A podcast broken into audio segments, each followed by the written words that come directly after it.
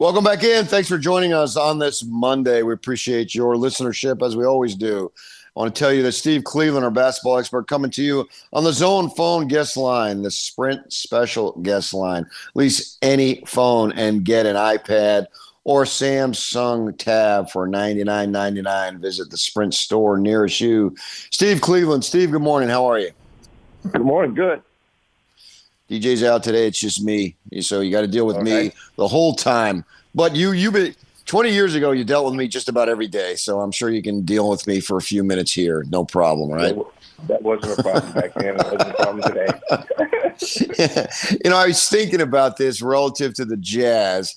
And since I worked for the newspaper at that time and covered you, I was involved, and you always gave great access. You were very easy, as easy as any coach that I had ever covered, and still to this day, I, I can say that. Thirty years in the business, and I really felt I got to know the the vibe of your team, and I related to the Jazz.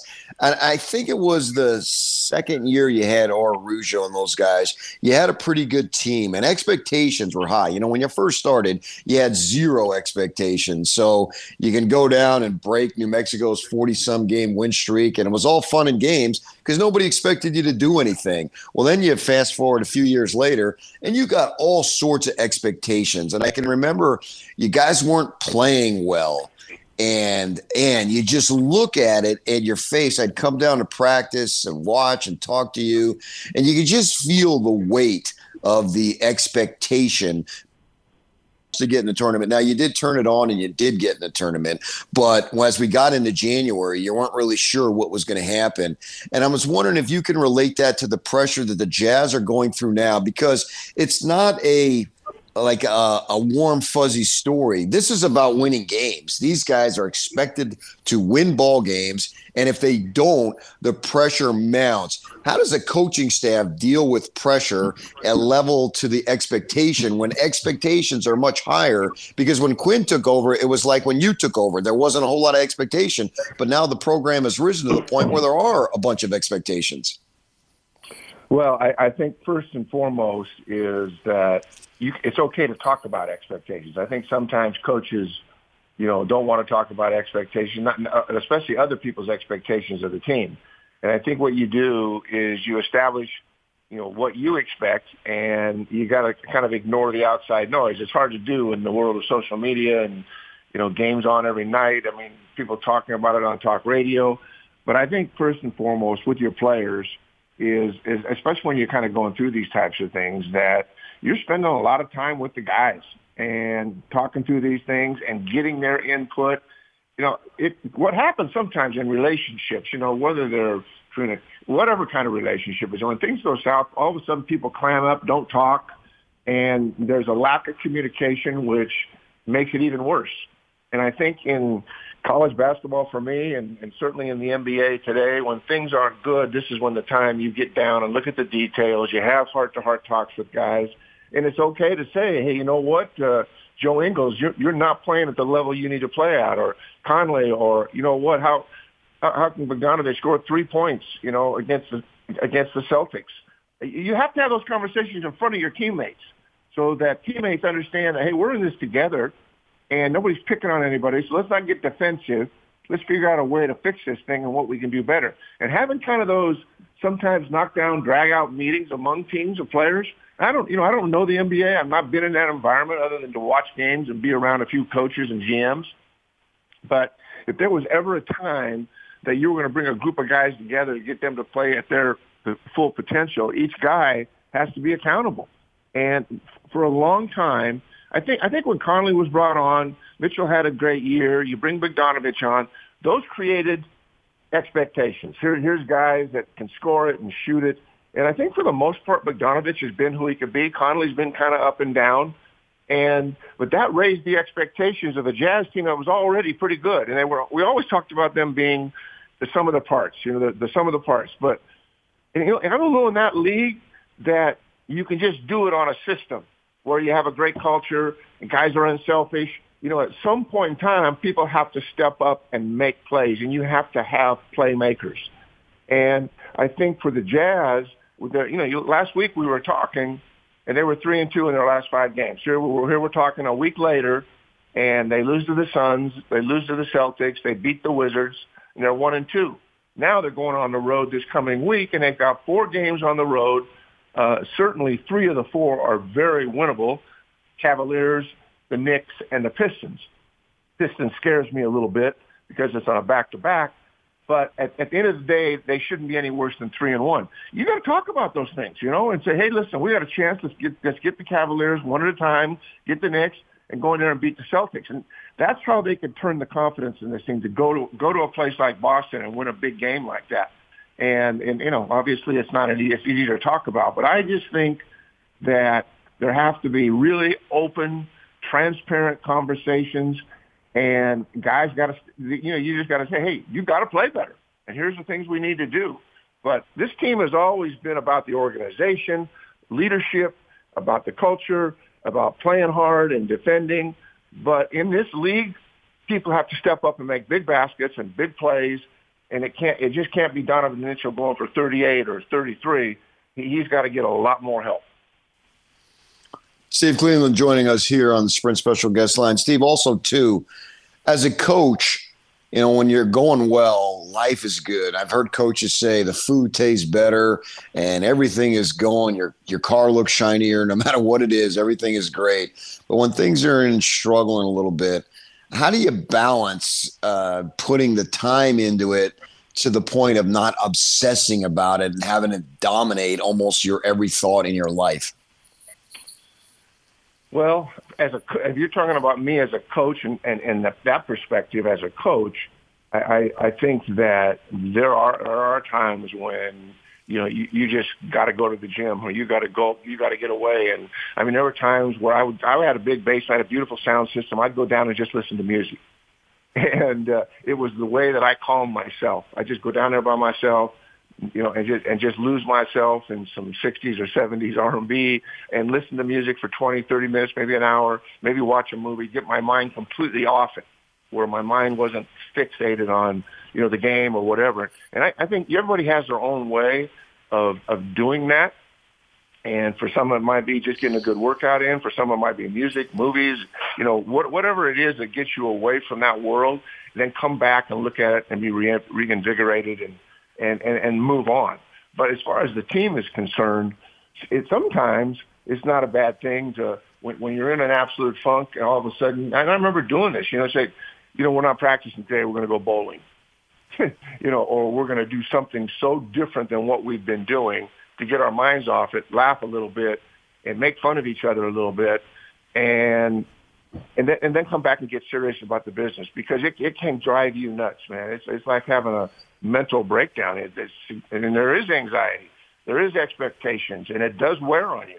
So you've got to be creative sometimes. And I, I can remember doing some strange things, and all of a sudden we're practicing for 30 or 40 minutes. We stop, and you know we we're going to go see a movie, you know, or, or we're going to go bowling, or we're going to go do something that takes us completely away from it, and come back the next day of practice, talk about it, and uh, just those kinds of things that can kind of relax guys. Guys can laugh. Laughter is great. You know, guys can can just be themselves, recognizing that you know we got a huge task ahead of us. And listen, this this Western Conference, I mean, Utah's 37 and 22, uh, and it, it, it did take one bad week, and all of a sudden you're at the seventh. You know, you're in the seventh seed. I mean, the eighth seed's going to kind of got out of it, but I mean, from Houston, Utah, OKC, and Dallas, anything can happen. And I think we looked at the Jazz as being maybe a three-four. I think that's kind of what the expectation was,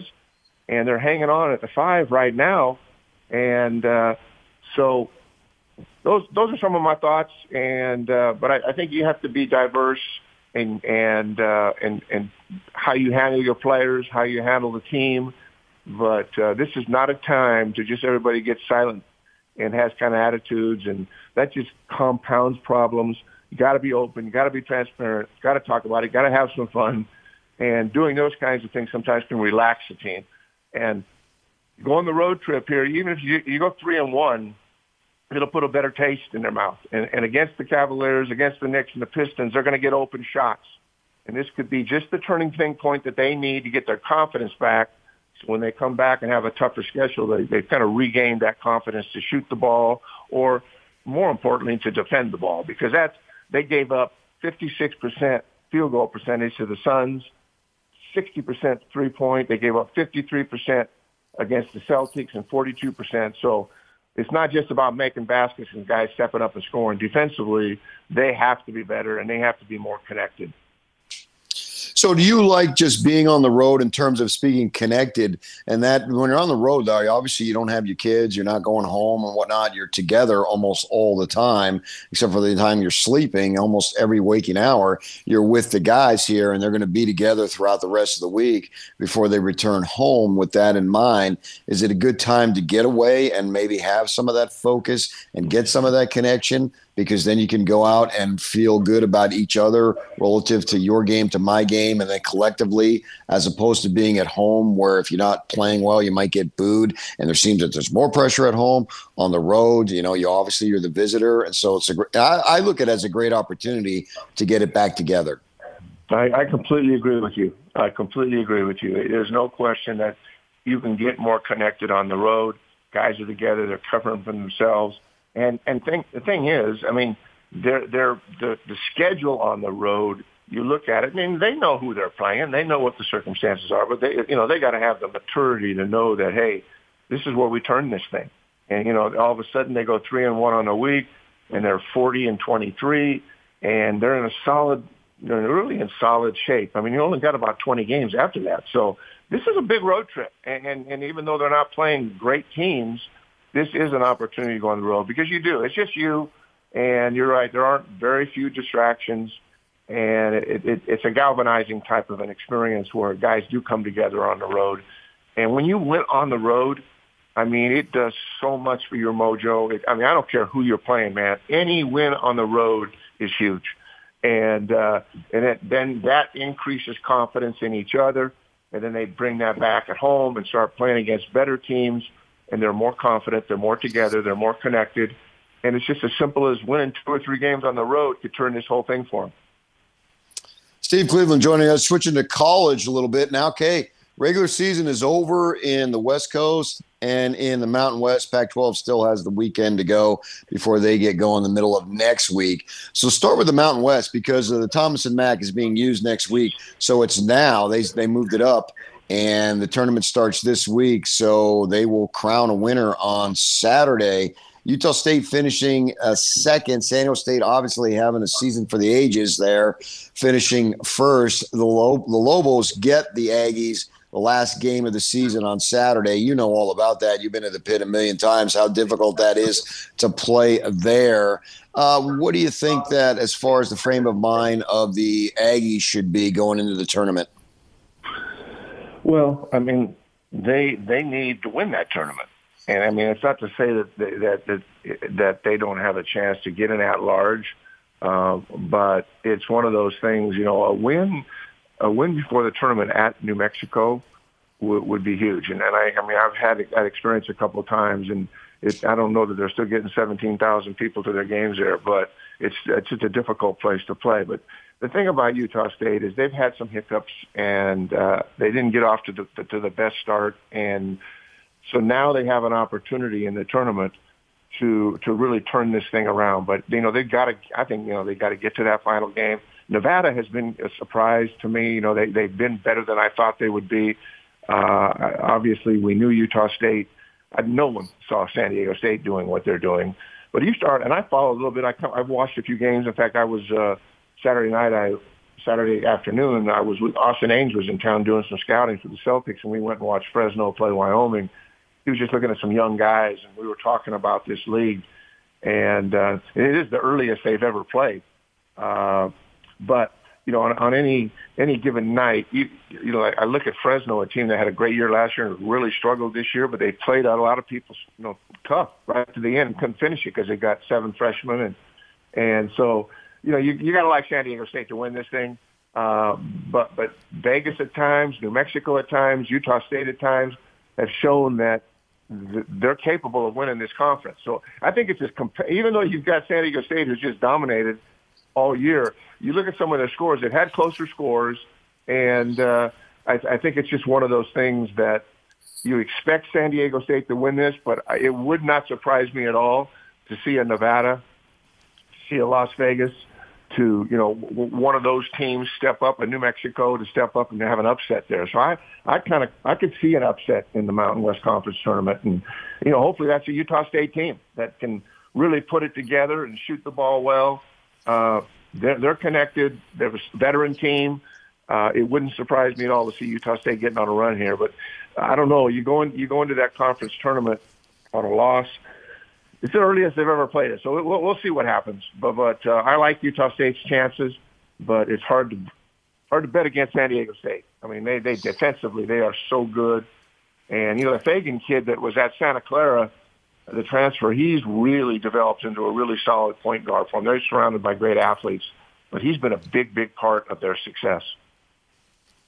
Yeah, no doubt about that. Uh, as I say, a season for the ages. Now you got the West Coast Conference, which starts this week, but the way they set it up, it's, it's basically the Gonzaga rules that they don't have to play early, so they don't lose their, you know, take a hit in their ranking by playing some, you know, lowly rated team. So they get the buy along with the Cougars into the semifinals, which means for BYU's sake basically going to play one game in two weeks. So they won't play again until next Monday, probably against St. Mary's. What do you do with all this time off? Now, obviously, it will help to get Dalton Nixon healthy. Healthy. Hopefully, he can get back. But how do you handle so much time off at this time of year? Well, I, you know, you're you're not meeting each other up in practice. You're you're having shorter practices. You're watching more film. You're doing a lot of individual skill work. You're keeping guys in tune. You know, you, you instead of spending two hours in a practice, you know, you're spending maybe an hour and 10 minutes. And you're doing your weight room thing. So you, you shorten the time frame. You keep with the same intensity. You want to lose that intensity and that confidence. And I think it's a lot easier being done with seven seniors. Guys know what's at hand. They've risen to most every level they needed to rise to. So it helps when you have a really mature, experienced team. But I think as a coach, you know, you're you're going to change the look of practice, and you're going to you're going to do things that shorter time frames. You're going to work on special situations, and it's a great time too to now put in two or three quick hitters for out of bounds plays, press attacks, you know, things you can put new stuff in that isn't on film and isn't on tape. Not that you're going to change your offense, but you can tweak some of the things that you do.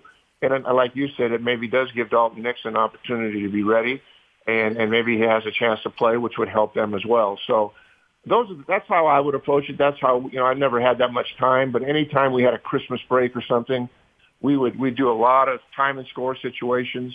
You know where you're down three with 30 seconds, you have the ball. All of those kind of time and score things, you kind of go back to that because you know there's going to be close games.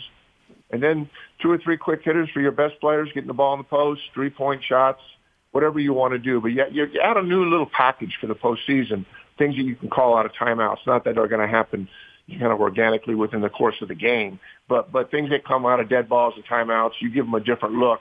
Might be the difference in winning and losing a game.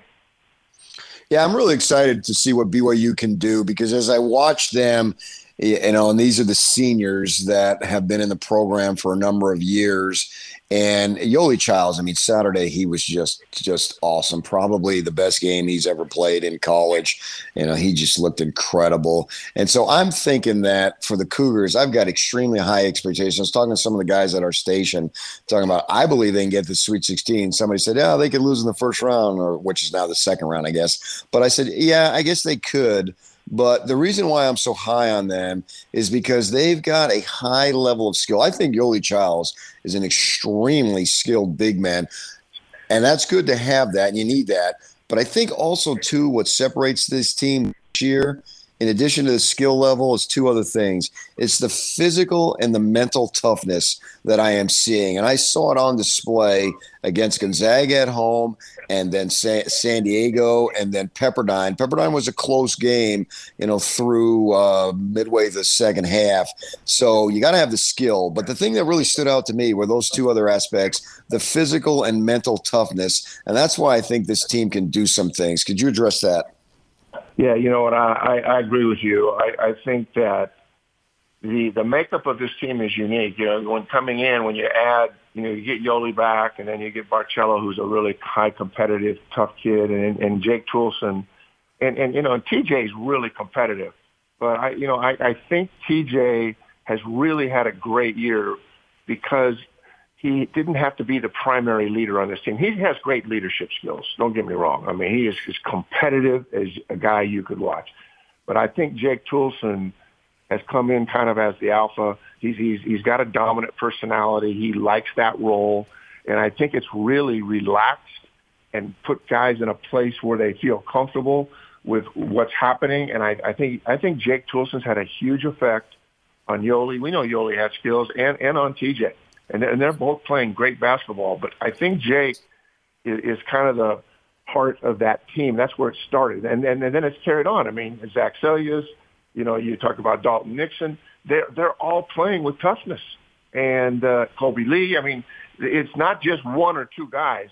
But I just, again, I'm not in practice, but just watching outside and, and uh, being at a couple of shoot arounds and watching them play, for me, Jake Toolson has brought much more to the game than just three point shooting. I, I think that he has brought uh, a, a leadership. Uh, he's, he's brought leadership differently than they've had in the last three or four years. I mean, he, he is a competitor, and he gets along with his teammates. They they all they have great chemistry on this team. And Jake embraced that when he came in. And that's not easy to do. A transfer who actually left BYU three years ago or so. I mean, you wouldn't think something like that, but he comes in with so much confidence because he has played for Coach Pope. You know, it's not like he's playing for a new coach. He's played for Coach Pope. He knew what his role was at UVU. And I'm sure there were probably conversations that, hey, one of the things about this team is they haven't been tough enough mentally and they haven't had maybe the chemistry they should have had. And I think Jake's embraced that and it's very natural for him, and uh, they just feed off each other. And I, I, I agree. Those two things, those two intangibles. I mean, talent is everything, making baskets, but you can't really reach your full potential unless you have great chemistry and really connected and have that toughness. And this team has it. And, and it's not hard to, to see. I mean, they're diving on the floor for loose balls. They're taking charges, not backing down from anybody. And I think that's why everybody's embraced this team and enjoys watching them play. Great time of year, Steve. Thanks for being with us. We look yeah. forward to next week, very much so in the next few weeks here. It's a great time of year, as I say. Thanks yeah, a lot. It is. It, it's, a, it's the best. Take care. Have a good day. All right, that's Steve Cleveland, our basketball expert.